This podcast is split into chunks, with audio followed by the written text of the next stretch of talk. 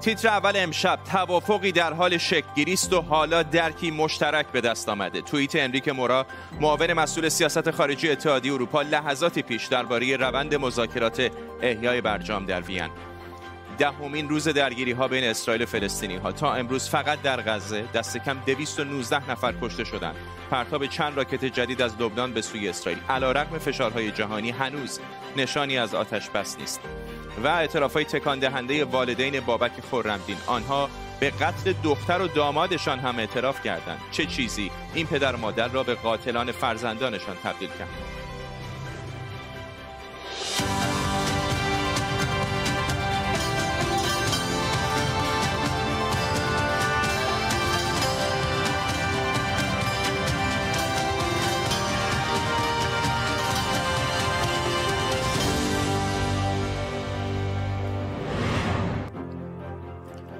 سلام و وقت بخیر. در ادامه مذاکرات هسته ایران دقایقی پیش انریک مورا معاون مسئول سیاست خارجی اتحادیه اروپا گفته توافقی در حال شکلگیری و حالا درکی مشترک به دست اومده.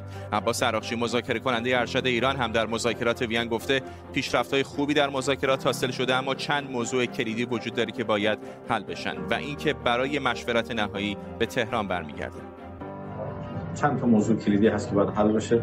روی بقیه موارد توافق وجود داره. روی متن ها نگارش خوبی صورت گرفته. و لذا الان دیگه موقعش هست که یک رجوع مجددی به پایتخت وجود داشته باشه مشورت های آخر صورت بگیره و بعد انشالله ما مذاکرات رو ادامه بدیم. میخال اوریانوف نماینده روسیه در مذاکرات وین هم گفته مذاکره کنندگان به زمان و تلاش بیشتری نیاز دارند تا توافق احیای برجام را نهایی کنند. در طول برنامه تیمی از کارشناسان و خبرنگاران از وین محل مذاکرات و شهرهای دیگر جهان ما را همراهی می‌کنند. پیش از همه بریم سراغ خبرنگارمون. در محل مذاکرات احمد سمدی احمد بهمون از تازه ترین ها بگو چه میگن دیپلمات‌ها فردا دقایقی پیش دیگه همه بازیگران سیاسی این پرونده هسته ایران هتل رو ترک کردن و قرار شد که چند روزی به پایتخت ها برگردن و در اونجا مشورت ها انجام بشه. اما پیش از اینکه اینجا رو ترک بکنن دیپلمات ها آقای انریک مورا به میان خبرنگاران اومد و گفتش که قرار هستش که گفتگوها از هفته آینده ادامه داشته باشه و همچنین گفتش که این خواسته بین مذاکره کنندگان هستش که این پرونده رو به یک سرانجامی برسونن. من از او سوال کردم که آیا اول سوال کردم در خصوص اینکه چه اختلافاتی وجود داره و او گفتش که در واقع این گفتگوها از یک معماری پیچیده‌ای برخوردار هست. ما در یک طرف تحریم ها رو داریم و در طرف دیگه تعهدات رو داریم که در واقع ادغام این دوتا با هم دیگه بسیار مشکل و تنها مشکل ما این هستش که بخوایم این دوتا رو به صورت همزمان حل کنیم و در نهایت ازش پرسیدم که آیا امیدی هست و گفتش که در نهایت فکر می‌کنم که بتونیم این پرونده رو حل و فصلش کنیم. اما آقای مورا اشاره داشت به این که در واقع ما به دنبال توافقی هستیم که در جهت عدم اشاعه هسته‌ای باشه و از سوی دیگه امنیت منطقه و همچنین امنیت جهان رو تضمین بکنه. می‌دونیم که خب به هر حال مذاکره کنندگان برمیگردن. اما همچنان اختلافات به جای خودش باقی هست. دیپلمات‌ها میگن اختلافات اصلی بر سر تحریم هایی هستش که در واقع در همون سبد قرمز قرار داره. تحریم هایی که در سبد سبز هست که شامل تحریم های بانکی تحریم های نفت و گاز و پتروشیمی هست. اونها انجام میشه در خصوص تحریم های بانکی چانه زنی میشه و در خصوص تحریم هایی که در واقع اونها گره مشکلات هست و به باید به تهران سپرده بشه. حل و فصل اونها. همون در واقع تحریم سپاه پاسداران و اعضای مرتبط با بیت رهبری جمهوری اسلامی هستش که اونها در واقع گره مشکلات هست که باید ببینیم آیا در هفته آینده آیت الله خامنه ای موافقت خواهد کرد که بدون رفع اون تحریم ها مذاکرات به سرانجام برسه یا نه. ممنونم از تو. احمد سمدی خبرنگار ما در وین محل مذاکرات احیای برجام. کمی پیشترم سفیر روسیه در وین که مذاکره کننده ارشد این کشور در مذاکرات هسته هم هست. ابراز امیدواری کرده که دور بعدی که دور پنجم مذاکرات خواهد بود آخرین دور مذاکرات برای احیای برجام باشه و گفته که دسترسی به یک توافق در دسترس هست. حالا یک سناتور دموکرات با نماینده دائم ایران در سازمان ملل دیدار و گفتگو کرده. کریس مورفی سناتور کنتیکت و از تخت روانچی خواسته که ایران در مذاکرات هسته‌ای جدیت بیشتری نشون بده. همکارم زینب محمدی از واشنگتن دی سی با ما زینب چه بیشتر می‌دونیم در مورد دیدار او و اینکه چه گفته به نماینده دائم ایران در سازمان ملل؟ کریس مورفی سناتور دموکرات مجلس مجلس سنای آمریکا روز سهشنبه اعلام کرده که با مجید تخروانچی نماینده دائم ایران در سازمان ملل گفتگو کرده. آقای مورفی گفته که در این گفتگو که به گونه مجازی بوده او در رابطه به موضوعات مختلف با نماینده دائم ایران در سازمان ملل صحبت کرده. از جمله گفتگوهای وین در رابطه به برنامه هسته‌ای ایران و توافقنامه هسته‌ای برجام آتش بس در غزه درگیری ها در یمن و همچنان تبادل زندانیان.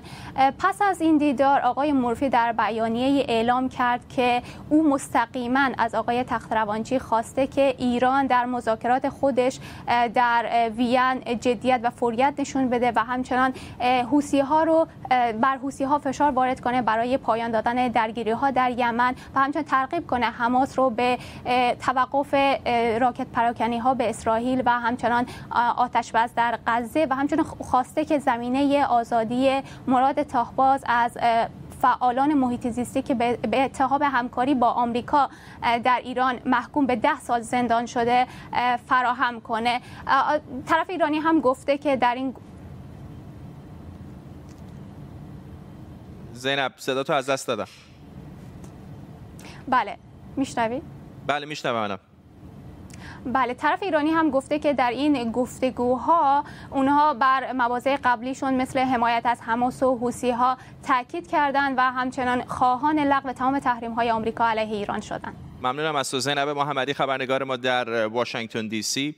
زینب به مسائل مربوط به اسرائیل و غزه اشاره کرد. درگیری ها بین اسرائیل و فلسطینی ها در غزه با وجود تمام درخواست و تلاش های بین المللی برای رسیدن به آتش بس وارد روز دهم شده. دقایق پیش مسئولان فلسطینی در غزه گفتند که تعداد کشتا به 227 نفر رسیده. بنیامین نتانیاهو نخست وزیر اسرائیل هم تاکید کرده که حملات ارتش اسرائیل به غزه تا هر زمان که لازم باشه ادامه پیدا می‌کنه. نتانیاهو همینطور گفته حملات اسرائیل به غزه توانایی حماس رو سالها به عقب رونده. اشکان صفای همکارم از محله شیخ جراح که بسیاری از این درگیری ها عملا از اونجا شروع شد به ما پیوسته اشکان از تازه ترین ها بگو.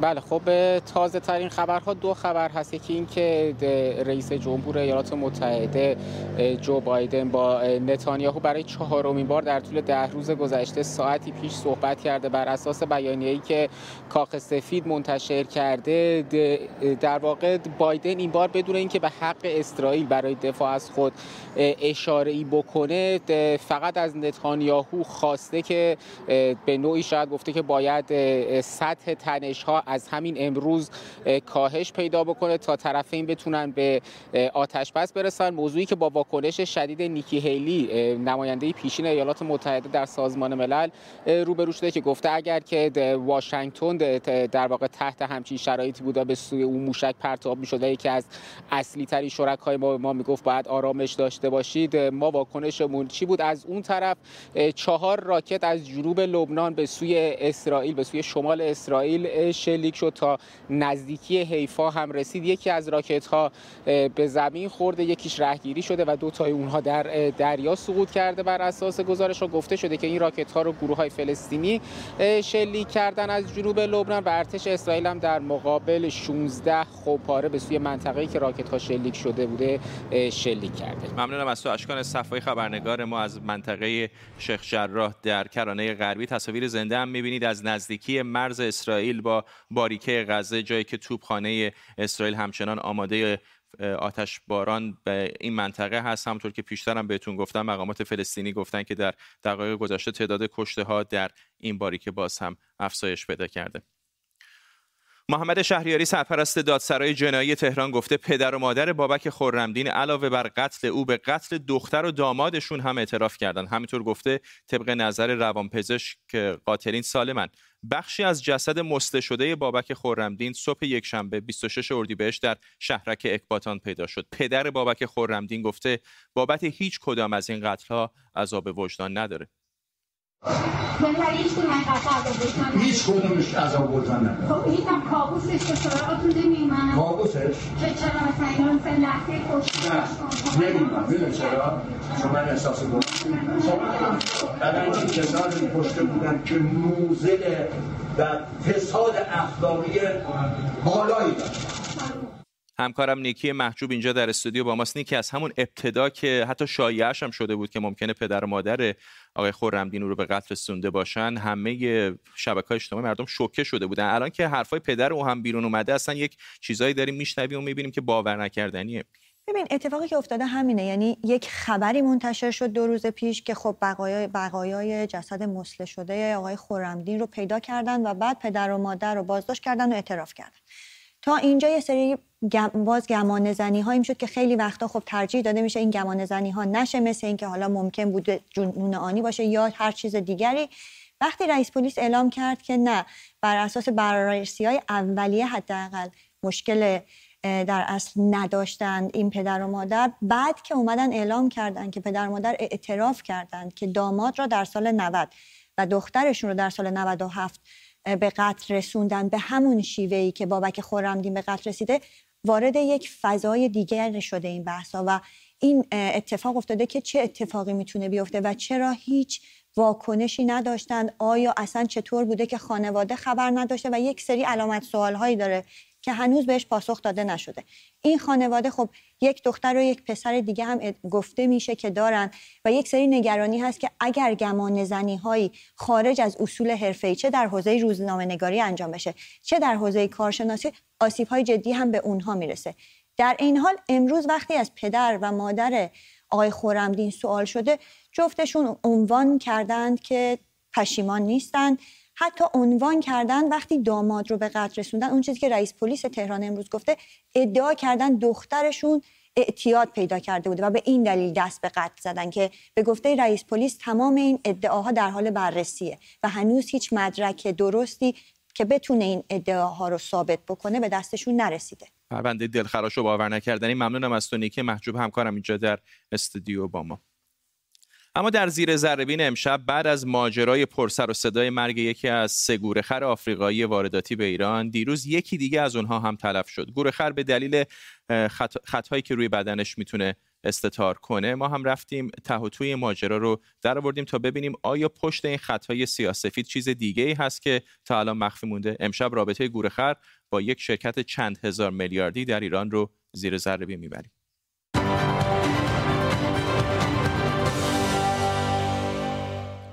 سوال ما در مورد گورخر این بود. آیا ارتباطی میان گورخر آفریقایی و پژوی 206 یا سمند وجود داره؟ یا بهتر بگم خواستیم ببینیم چه شرکتی گورخر وارد کرده و چرا؟ اگرچه احتمالا ماجرا رو شنیدید اما کوتاه بگم تا برسیم سر آنچه که نشنیدید. قضیه این بود که باغ وحش صفادهش سه تا گورخر آفریقایی رو به ایران وارد کرد. یکی از گورخرها توی ایران و قبل از رسیدن به باغ وحش جانش رو از دست داد و بعد این ویدیو که الان با هم می‌بینیم سر و صدای خیلی ها رو در آورد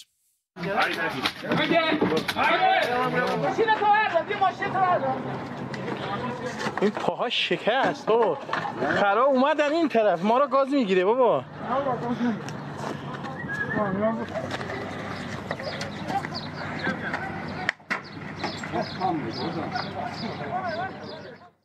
معترضان ناآشنایی با انتقال حیوانات و رفتار خشن با گورخر رو دلیل مرگ حیوان می‌دونن. اعتراضا به حیوان آزاری بالا گرفت تا حدی که مسئولین باغ رو عصبانی کرد و این جواب رو در اینستاگرامشون استوری کردن. به معترضان گفته بودن کل زندگی جد و آبادتون پول این حیوان است. حالا خبر رسیده یکی دیگه از این گورخرها هم در باغ بخش صفادهش جانش رو از دست داده. اما سرنخ ماجرای گورخر برای ما این بیلبوردها بود که ما رو به یک شرکت پولدار رسوند.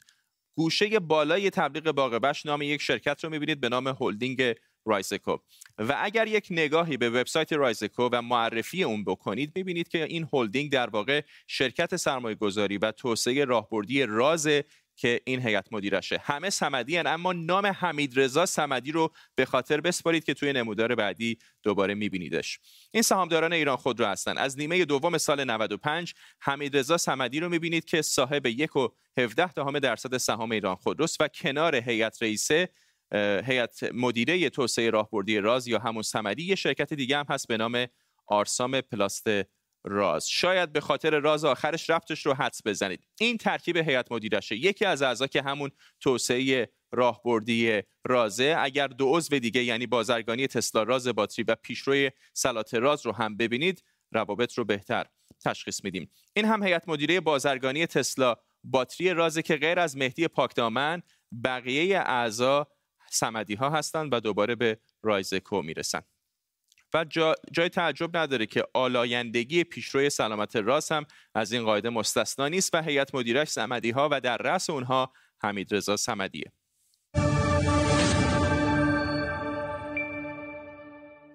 اینجا یکی از منحصر به فردترین باغ وحشای کشورمان در صفادشت ملارده مجموعه ای که انواع حیوانات نادر و کمیاب در اون نگهداری میشه.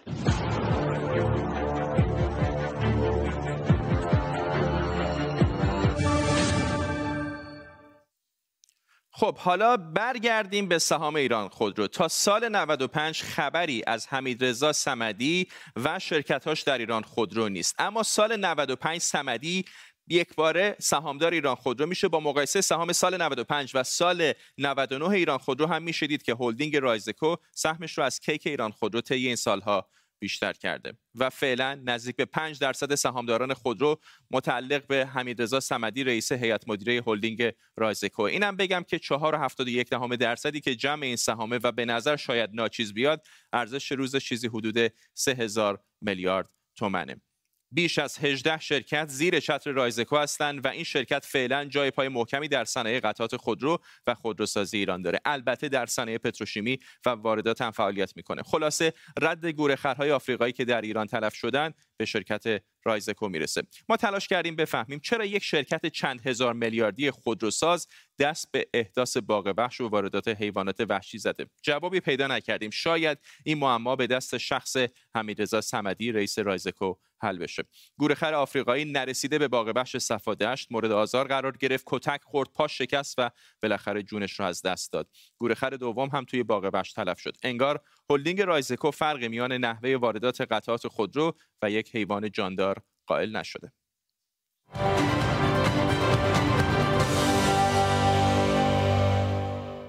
بهای بیت کوین امروز برای ساعتی به زیر 35 هزار دلار هم رسید و به نظر می‌رسه در سراشیبی کاهش قیمت قرار گرفته. هرچند همین لحظاتی پیش کمی بالا رفت. کارشناسان میگن یکی از دلایل اون هشدار نهادهای مالی چین به کاربران اینترنت درباره استفاده از رمز ارزها بوده.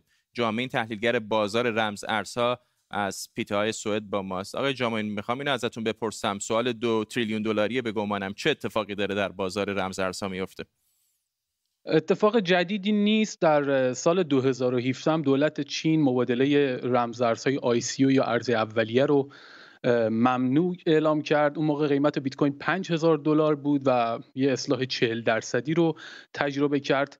ولی بلافاصله بعد از اون اصلاح 380 درصد رشد داشت و قله 20 هزار دلاری رو لمس کرد. اصولا در سطوح قیمتی مختلف اخبار چه منفی چه مثبت باعث واکنش این اتفاق ها میشین این واکنش میشن. بیت کوین بعد از رسیدن به قله 65 هزار دلار قدرت یا مومنتوم حرکتی خودش رو از دست داد و نیازمند یک اصلاح بود. در ابتدا به سطح 50 هزار دلار و بعد 40 و کانال 30 هزار دلار که امید به بازگشت قیمت هستش دیده شد. اتریوم به عنوان دومین رمزارز بعد از بیت کوین در سال گذشته با رشد 2700 درصدی به قیمت 4300 دلار رسید. قراردادهایی که با اروپا برای تولید استیبل کوین داشت و مجموعه قراردادهای دیفا یا وام های غیر متمرکز باعث این رشد شد. کماکان این می‌تونه یک فرصت خرید مجدد برای کسایی که از این بازار جذاب جا موندن باشه. ممنون از شما جامعین تحلیلگر بازار رمز ارزها از سوئد با ما. بعد از تیتر اول امشب همکارانم در برنامه چشمانداز هم مفصل به این موضوع خواهند پرداخت ساعت 9 شب به وقت ایران. در ایران محمد محمد مهدی تندگویان معاون وزارت ورزش و جوانان گفته که شاهد یک کاهش عجیب در نرخ رشد جمعیت ایرانیم و همهگیری کرونا هم این مسئله رو تشدید کرده چون بسیاری از زوجین فرزندآوری رو به بعد از دوران کرونا موکول کردند به نظر می‌رسه تاثیرات کرونا روی زندگی ما حال حالا ها تمومی نداره و تا سالهای بعد احتمالا شاهد عواقب این همهگیری خواهیم بود. خیلی ها در دوران کرونا تصمیم گرفتن که برنامه بچه دار شدن رو عقب بندازن یا حتی حتی اصلا فرزند کمتری داشته باشن. در خیلی از کشورها حتی قبل از شروع کرونا هم نرخ رشد جمعیت پایین بود و حالا حتی از اون هم کمتر شده.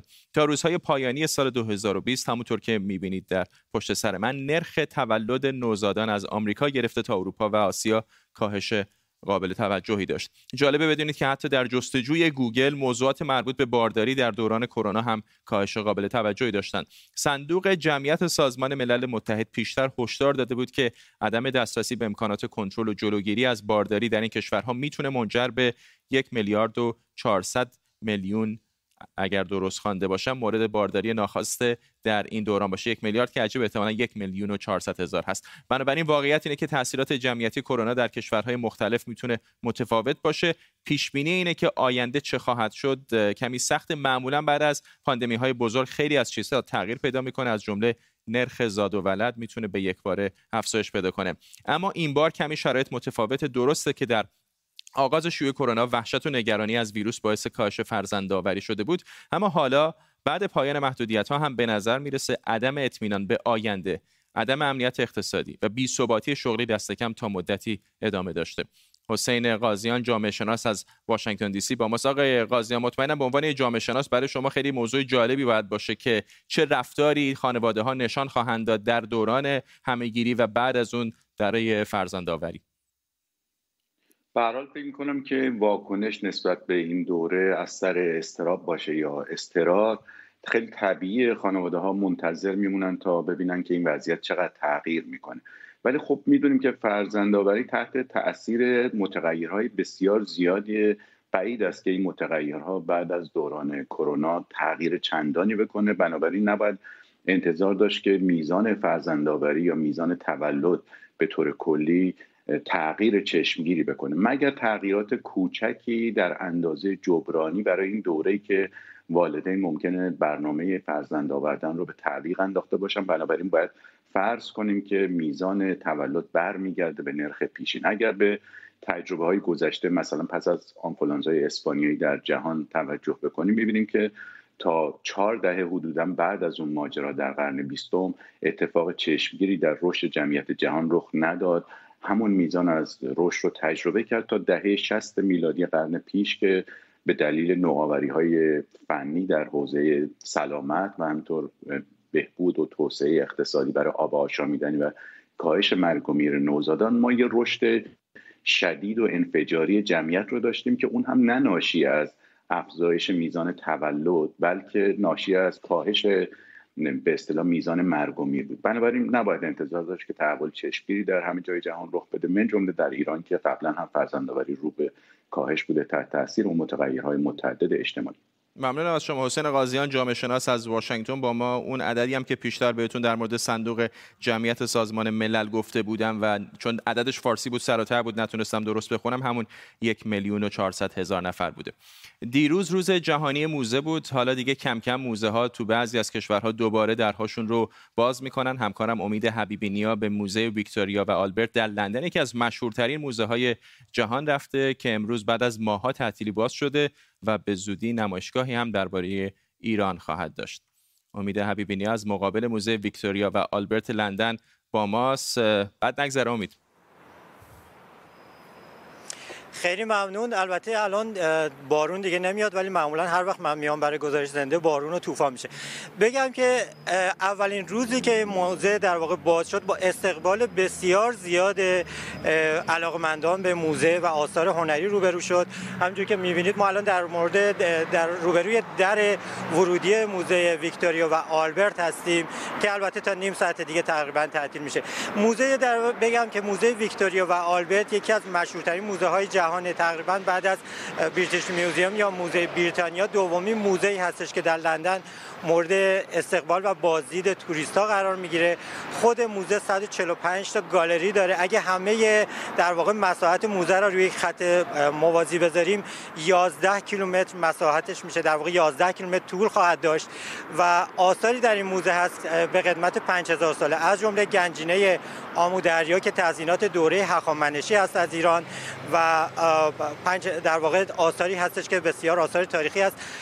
در مورد برنامه که مربوط به ایران هست بگم که خبر خوش این هستش که ده روز دیگه موزه آثاری رو برگزار نمایشگاهی رو برگزار می‌کنه از آثار ایران باستان که از جمله استوانه کوروش که قدمتی بیش از 2500 سال داره درش به نمایش گذاشته میشه تا هنر مدرن مثل آثار پرویز تناولی و حتی در واقع عکاسی مدرن و اینها در مجموعه هستش که در مورد نمایشگاه ایران برگزار میشه. همین الان همین الان نمایشگاه ویکتوریا و آلبرت چند تا نمایشگاه جداگانه برای ایران داره که تقریبا همه بلیطاش فروش رفته ولی اون نمایشگاه اصلی که گفتم در واقع ده روز دیگه برگزار میشه. این نکته هم جالب توجه است که لندن سومین شهری است که بیشترین موزه در جهان داره. اولیش پاریس است دومی مسکو است و سومی لندن هست. و بله. تعداد موزه ها در این 44 سالی که روز جهانی موزه برگزار شده از 22 هزار تا رسیده به 95 هزار.